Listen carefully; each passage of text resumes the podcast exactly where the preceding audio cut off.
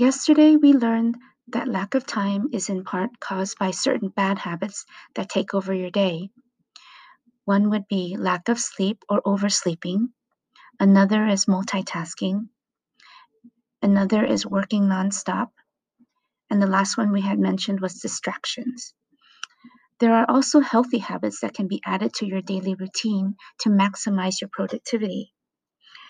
Let's take a look at four of them. Number one, organize your plan.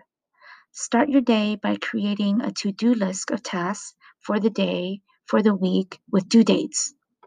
This will help remind you of exactly what you need to do, when they need to be done, and allows you to check them off as you complete them this is a great motivator because as you see one down, it's just one more, one less for, for you to tackle. Number two is to prioritize. Start by attacking the items that need to be completed today. Absolutely needs to be completed today. And then also work on the ones that are bigger items because they might need more time to finish. Items that take less time or are due later can be next on your priority list. Priorities may change, so get in the habit of reprioritizing every day. This habit is also important for life goals as well as work tasks and, and work goals. Number three, avoid procrastination.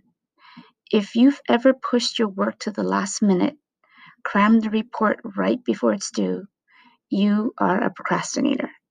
You may lack focus, spend a lot of time on easy tasks, or are otherwise not attentive to your work.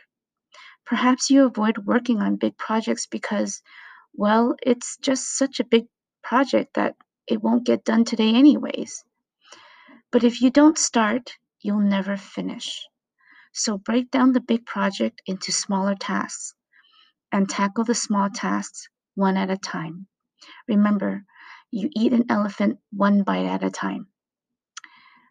And fourth is to improve your time management. This skill helps you wisely use every hour of your day and keeps you from wasting it on non essential activities.